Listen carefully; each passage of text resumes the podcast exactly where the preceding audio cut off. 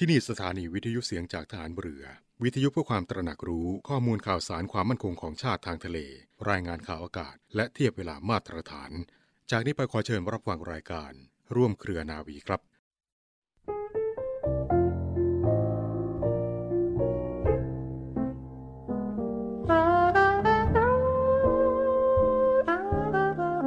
ผู้หนักแน่นในสัจจะจะพูดอย่างไรทำอย่างนั้น จึงได้รับความสำเร็จ พร้อมทั้งความศรัทธาเชื่อถือ และความยกย่องสรรเสริญจากคนทุกฝ่าย การพูดแล้วทำคือ พูดจริงทำจริง จึงเป็นปัจจัยสำคัญในการส่งเสริมเกียรติคุณของบุคคลให้เด่นชัด และสร้างเสริมความดี ความเจริญให้เกิดขึ้นแก่บุคคลและส่วนรวม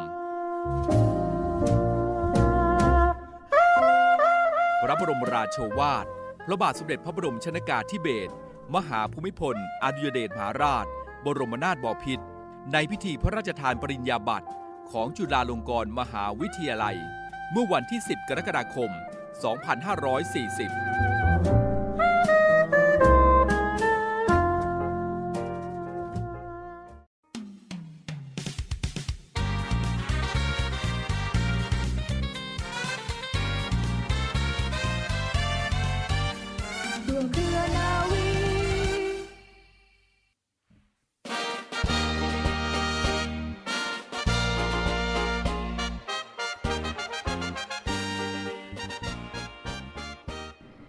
สวัสดีค่ะคุณธุรักค่ะมาแล้วนะคะ ดิฉันนาวเอกหญิงชมัยพรวันเพนมาพร้อมกับเรือโทจรันแสงเสียงฟ้าค่ะ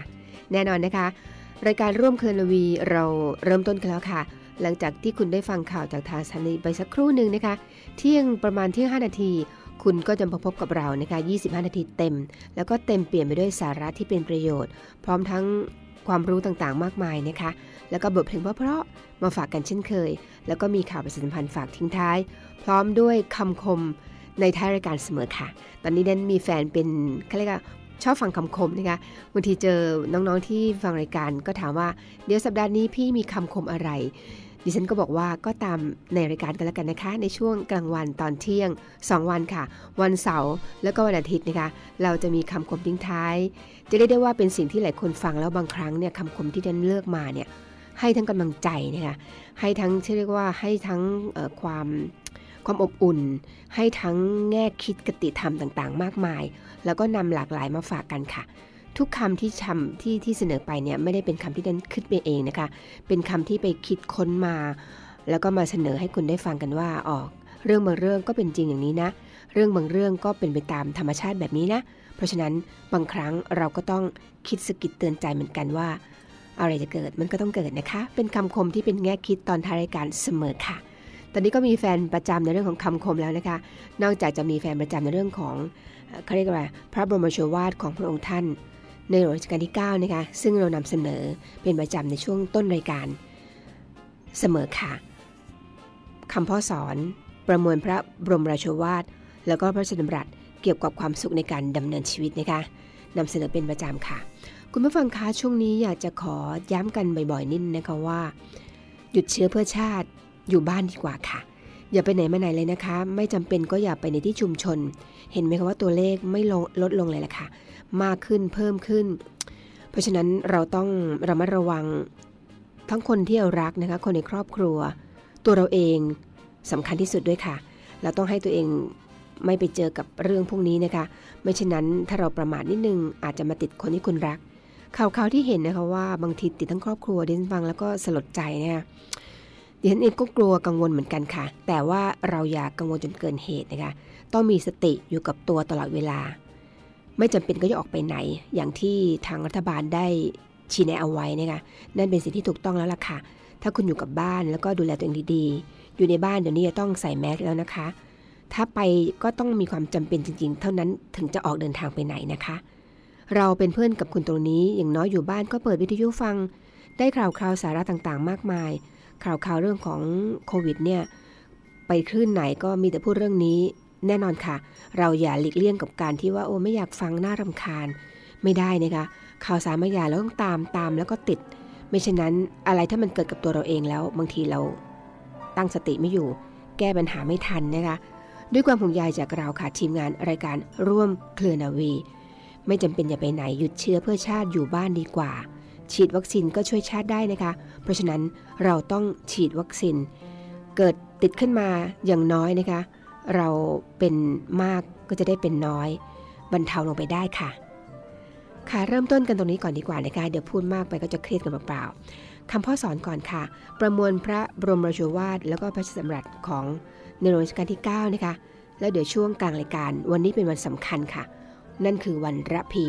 เดี๋ยวตามกันในช่วงกลางรายการค่ะ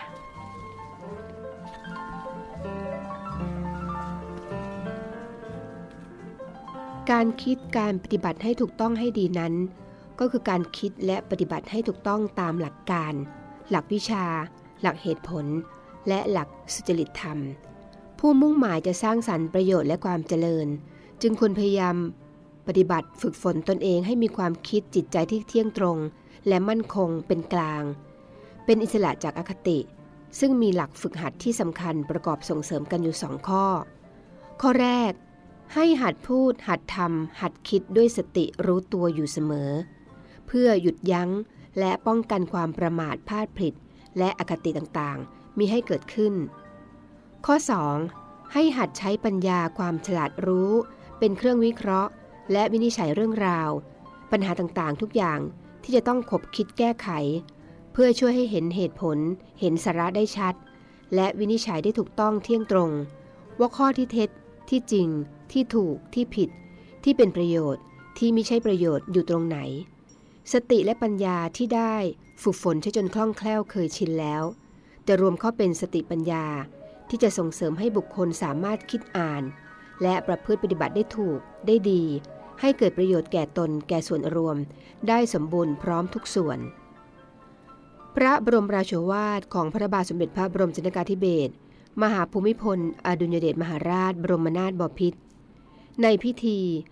พระราชทานปริญญาบัตรแก่ผู้สำเร็จการศึกษา จากสถาบันเทคโนโลยีราชมงคล ณ อาคารใหม่สวนอัมพร เมื่อวันเสาร์ที่ 21 กรกฎาคม พุทธศักราช 2533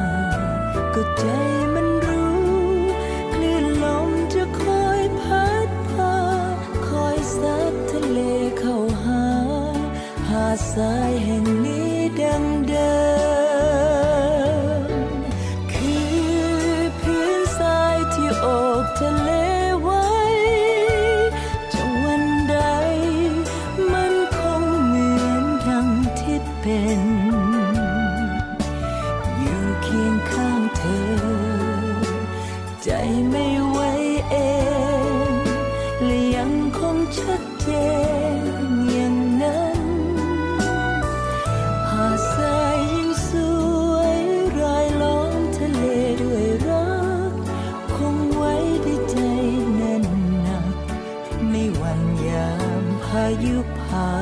นจะมีเพียงฉัน และเธอตราบนานเท่านานมีรักในใจผสานดังสายอยู่คู่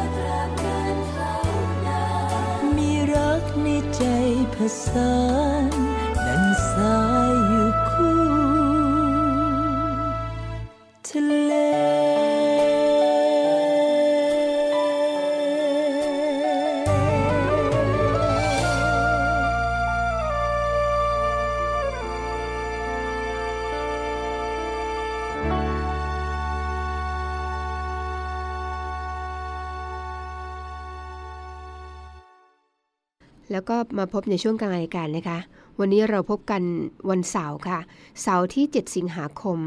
คุณผู้ฟังทราบไหมคะว่าวันนี้เป็นวันสำคัญวันหนึ่งของนักกฎหมายค่ะ นั่นคือวันระพีนั่นเองนะคะ เป็นวันน้อมรำลึกพระบิดาแห่งกฎหมายไทยค่ะ คือพระองค์เจ้าระพีพัฒนศักดิ์นั่นเอง ในช่วงกลางรายการก็เลยนำประวัติของท่าน มาเป็นการเทิดพระเกียรติพระองค์ท่านให้คุณผู้ฟังได้รับทราบกันนะคะ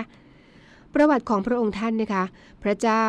บรมวงศ์เธอพระองค์เจ้าระพีพัฒนศักดิ์กรมหลวงราชบุรีดิเรกฤทธิ์มีพระนามเดิมนะคะว่า พระเจ้าลูกยาเธอ พระองค์เจ้าระพีพัฒนศักดิ์เป็นพระเจ้าโอรสพระองค์ที่ 14 ค่ะ ในสมเด็จพระจุลจอมเกล้าเจ้าอยู่หัวรัชกาลที่ 5 นะคะ แห่งพระราชวงศ์จักรีวงศ์ประสูติแต่เจ้าจอมมารดาตลับ ณ วันพุธนะคะ ขึ้น 11 ค่ำปีจอ จุลศักราช 1236 ค่ะ ตรงกับวาระทาง สุริยคติคือ 21 ตุลาคม พุทธศักราช 2417 นั่นเองค่ะ ทางด้านการศึกษานะคะ พระบาทสมเด็จพระจุลจอมเกล้าเจ้าอยู่หัวรัชกาลที่ 5 ทรงมีพระราชปณิธานแน่วแน่นะคะที่จะส่งพระราชโอรสทุกพระองค์ ไปศึกษาต่อที่ต่างประเทศ เนื่องจากขณะนั้นประเทศไทยเรากำลังประสบปัญหาการแผ่อำนาจแสวงหาอาณานิคมของชาติตะวันตก จึงทรงพระกรุณาโปรดเกล้าให้พระองค์เจ้าระปีพัฒนศักดิ์ ทรงศึกษาต่อณประเทศอังกฤษนั่นเองค่ะ เหตุที่พระองค์ทรงเลือกศึกษาวิชากฎหมายก็เนื่องจากว่าช่วงนั้นเนี่ยเมืองไทยมีศาลกงสุลฝรั่งเศส ชาวยุยุโรปและก็อเมริกานะคะมีอำนาจในประเทศไทยอย่างมาก ซึ่งยากแก่การปกครอง จึงมีพระไทยตั้งมั่นที่จะพยายามขอให้ยกเลิกอำนาจศาลกงสุลต่างๆ ที่มาตั้งพิจารณาพิพากษาคดีชนชาติของตนเสียนะคะ เพื่อที่ประเทศไทยของเราเนี่ย จะได้มีเอกราชทางการศาลอย่างแท้จริง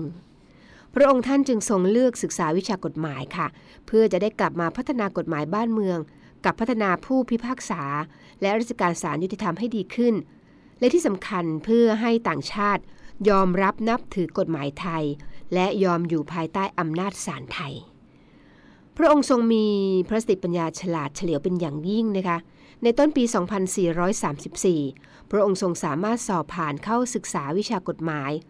ที่วิทยาลัยไครเซอร์มหาวิทยาลัยออกฟอร์ดนะคะ ขณะที่พระองค์ทรงมีพระชนมายุเพียง 17 พรรษาค่ะ ซึ่งทีแรกนะคะ ทางมหาวิทยาลัยเนี่ยก็ไม่ยอมรับเข้าศึกษา โดยอ้างว่าพระองค์เนี่ยยังไม่ถึง 18 พรรษา ตามเกณฑ์ของมหาวิทยาลัย พระองค์จึงต้องเสด็จไปขอความกรุณา โดยพระองค์ดำรัสว่า คนไทยเกิดง่ายตายเร็ว ทางมหาวิทยาลัยจึงยอมผ่อนผันโดยให้ทรงสอบไล่อีกครั้งหนึ่ง พระองค์ก็สอบได้อีกค่ะ และด้วยความที่พระองค์ทรงพระวิริยะอุตสาหะ เอาพระทัยใส่ในการเรียนเป็นอย่างมาก ทรงสอบไล่ผ่านทุกวิชา แล้วก็ได้รับปริญญากิจนิยมทางกฎหมาย เมื่อพระชนมายุเพียง 20พรรษา โดยใช้เวลาศึกษาเพียง 3 ปีเท่านั้นค่ะ และด้วยพระปรีชาสามารถนะคะเป็นที่พอพระทายของ พระบาทสมเด็จพระจุลจอมเกล้าเจ้าอยู่หัวยิ่งนักเลยค่ะ ถึงกับทรงเรียกพระองค์เจ้าระพีพัฒนศักดิ์ว่า เฉลียวฉลาดระพี หลังจากสำเร็จการศึกษาดังกล่าวแล้วนะคะ พระองค์ก็ทรงตั้งพระทัยว่า จะทรงเรียนเนติบัณฑิตอังกฤษ ที่กรุงลอนดอน แล้วจะเสด็จไปศึกษาต่อที่ประเทศเยอรมัน แต่ว่าพระบาทสมเด็จพระจุลจอมเกล้าเจ้าอยู่หัว ทรงพระกรุณาโปรดเกล้าให้เสด็จกลับ มารับราชการที่ประเทศไทยซะก่อนค่ะ ในด้านงานราชการและพระราชกรณียกิจของพระองค์ท่านนะคะ เมื่อปีพุทธศักราช 2437 เมื่อพระองค์เจ้าระพีพัฒนศักดิ์เสด็จกลับมาพระองค์ทรงเป็น อธิบดีผู้จัดการโรงเรียนมหาดเล็กหลวง เพื่อสอนความรู้เบื้องต้นสำหรับผู้เข้ารับราชการพลเรือนในกระทรวงต่างๆ และต่อมาพระองค์ก็ทรงสมัครเข้ารับราชการทางฝ่ายตุลาการ และทรงฝึกหัดราชการในกรมราชเลขานุการ แล้วก็ทรงศึกษากฎหมายไทยอย่างจริงจังค่ะ ด้วยพระปรีชาสามารถ แล้วก็พระอุตสาหะ ไม่นานพระองค์สามารถทำงานในกรม ราชเลขานุการได้ทุกตำแหน่ง โดยเฉพาะการร่างพระราชหัตถเลขานะคะจนพระบาทสมเด็จพระจุลจอมเกล้าเจ้าอยู่หัวทรงโปรดเกล้าแต่งตั้งพระองค์เจ้าระพีพัฒนศักดิ์เป็นองคมนตรีในปีเดียวกันนั่นเองค่ะ ในปีพุทธศักราช 2439 นะคะ พระจุลจอมเกล้าเจ้าอยู่หัวทรงพระกรุณาโปรดเกล้าให้พระองค์เป็นสภานายกพิเศษจัดการตั้งศาลในมณฑลอยุธยา พระองค์ทรงทำการในหน้าที่ด้วยความปรีชาสามารถค่ะ เป็นที่นิยมยินดีของมูชนในมณฑลนั้น ปีต่อมานะคะ พระบาทสมเด็จพระจุลจอมเกล้าเจ้าอยู่หัวทรงพระกรุณาโปรดเกล้าให้พระองค์เป็นประธานพร้อมด้วย กรรมการไทยและก็ฝรั่งเศสช่วยกันตรวจชำระ พระราชกำหนดบนพระอัยการเก่าใหม่ แล้วก็ปรึกษาลักษณะการที่จะจัดระเบียบ แล้วก็เรียบเรียงกฎหมายขึ้นใหม่ เพื่อเป็นบรรทัดฐาน และในปีเดียวกันนั้นก็ได้รับพระกรุณาโปรดเกล้าให้เป็น เสนาบดีกระทรวงยุติธรรม และคงอยู่ในตำแหน่งสภานายกพิเศษ จัดการศาลตามเดิมด้วยนะคะในการปรับปรุงกฎหมายเบื้องต้นเนี่ยมีการนำกฎหมายอังกฤษมาใช้ โดยใช้กฎหมายวิธีสบัญญัติก่อนนะคะทีแรกก็มีการข้อถกเถียงกันนะคะว่าจะใช้ระบบกฎหมายแบบอังกฤษ หรือจะใช้ระบบกฎหมายซิวิลลอแบบประเทศยุโรป สุดท้ายนะคะ พระบาทสมเด็จพระจุลจอมเกล้าเจ้าอยู่หัวทรงตัดสิน พระราชฤทัยปฏิรูประบบกฎหมายไทย ให้เป็นไปตามแบบประเทศภาคพื้นยุโรปค่ะ คือใช้ระบบประมวลธรรมนะคะแต่แล้วก็ดีค่ะก็ยังนำแนวคิดหลักกฎหมายอังกฤษบางเรื่องมาใช้ด้วย ประมวลกฎหมายของไทยฉบับแรกคือประมวลกฎหมาย ลักษณะอาญารอสอ127นะคะใช้เวลาร่างทั้งสิ้น 11 ปี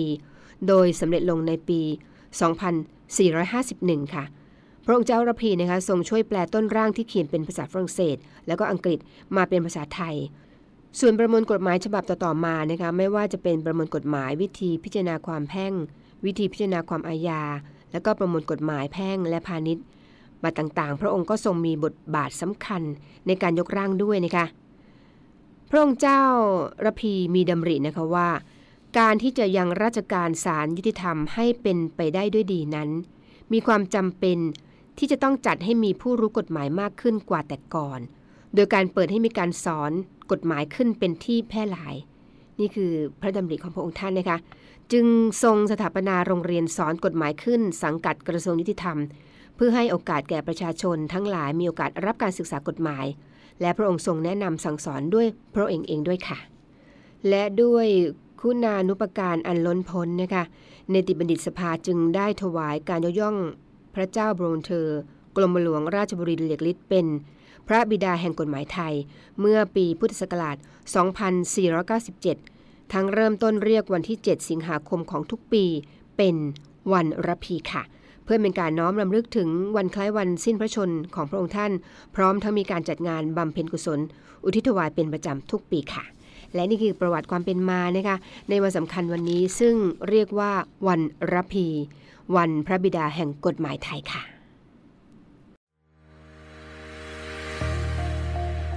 พลังสามัคคี พลังราชนาวี ขอเชิญร่วมติดตามข่าวสาร ภารกิจ และเรื่องราวที่น่าสนใจของกองทัพเรือ ผ่านช่องทาง YouTube กองทัพเรือ ด้วยการกดไลค์ กดติดตาม YouTube Channel กองทัพเรือ Royal Thai Navy Official Channel มาอัปเดตข่าวสาร และร่วมเป็นส่วนหนึ่งกับกองทัพเรือ ที่ประชาชนเชื่อมั่นและภาคภูมิใจ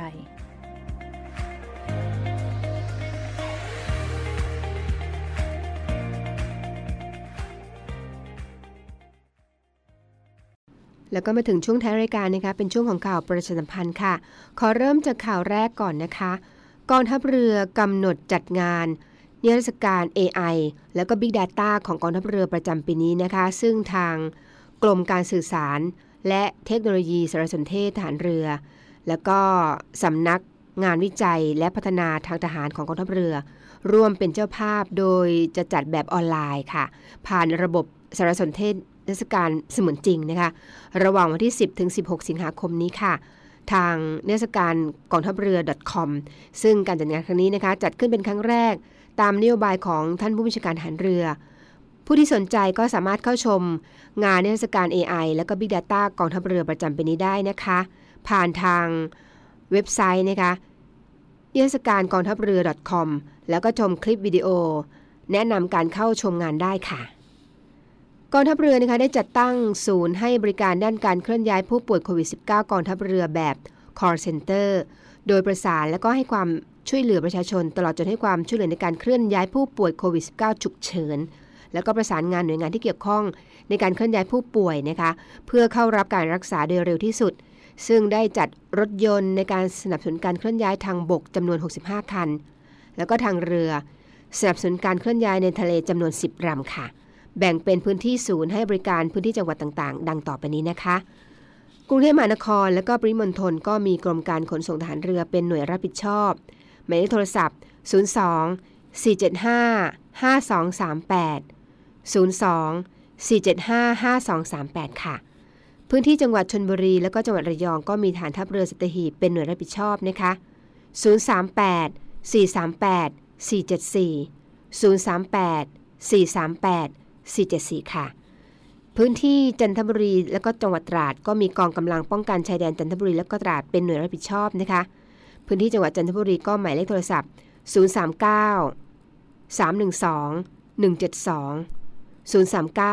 312 172 นะคะสำหรับพื้นที่จังหวัดตราดก็มีหมายเลขโทรศัพท์ 039 312 172 เช่นกันค่ะ พื้นที่ในทะเลหมู่เรือละตะเวนชายแดน 1 รับผิดชอบนะคะหมายเลขโทรศัพท์ 039 518 519 039 518 519 ค่ะ เราก็จะมีรถยนต์เคลื่อนย้ายผู้ป่วย 42 คันและเรือสีลำด้วยค่ะ ในส่วนของพื้นที่จังหวัดสงขลานะคะ มีทัพเรือภาคที่ 2 เป็นหน่วยรับผิดชอบ หมายเลขโทรศัพท์ 074 325 804ถึง5 074 325 804ถึง5ค่ะ พื้นที่จังหวัดภูเก็ตและก็จังหวัดพังงา ก็มีทัพเรือภาคที่ 3 เป็นหน่วยรับผิดชอบนะคะ จังหวัดภูเก็ตที่หมายเลขโทรศัพท์ 076 391 598 076 391 598 พื้นที่จังหวัดพังงา ก็มีหมายเลขโทรศัพท์ 076 453 354 076 453 354 ค่ะ ส่วนพื้นที่จังหวัดนราธิวาสก็มีหน่วยเฉพาะกิจนาวิกโยธินกองทัพเรือเป็นหน่วยรับผิดชอบนะคะ หมายเลขโทรศัพท์ที่ขอความช่วยเหลือได้ก็หมายเลขเบอร์ 073 565 3677 073 565 3677 ค่ะ นี่คือ call center นะคะที่กองทัพเรือได้จัดตั้งเป็นศูนย์ให้บริการด้านการเคลื่อนย้ายผู้ป่วยโควิด -19 ค่ะ คุณผู้ฟังคะ รายการของเราก็มาถึงช่วงสุดท้ายอีกแล้วนะคะ เวลาหมดหมดเวลาค่ะ เร็วนะคะอย่างที่บอกไปแล้วว่าแป๊บเดียว 25 นาที แต่ก็เต็มเปลี่ยนไปด้วยเนื้อหาที่เป็นประโยชน์มาฝากคุณค่ะสำหรับวันนี้นะคะ ดิฉันนาวเอกหญิงชมาพรวันเพ็ญพร้อมทั้งเรือโทจรันเสียงเสียงฟ้าคงต้องไปแล้วล่ะค่ะ ไปแล้วไม่ไปรับไปแล้วกลับมาพบกันแน่นอนนะคะ แฟนรายการที่เป็นช่วงท้ายที่ชอบฟังคำคม เตรียมพร้อมนะคะ วันนี้เรามีคำคมมาฝากเช่นเคยค่ะ และคำคมสำหรับวันนี้ค่ะ สิ่งที่ต้องเคารพคือพ่อแม่ สิ่งที่ต้องคิดแก้คือนิสัย สิ่งที่ต้องลืมเสียคือความใน สิ่งที่ต้องทำได้คือความดี สิ่งที่ต้องมีไว้คือปัญหา สิ่งที่ต้องพกติดตัวคือปัญญา สิ่งที่ต้องแก้ปัญหาคือ ตัวเองค่ะสำหรับวันนี้ สวัสดีค่ะ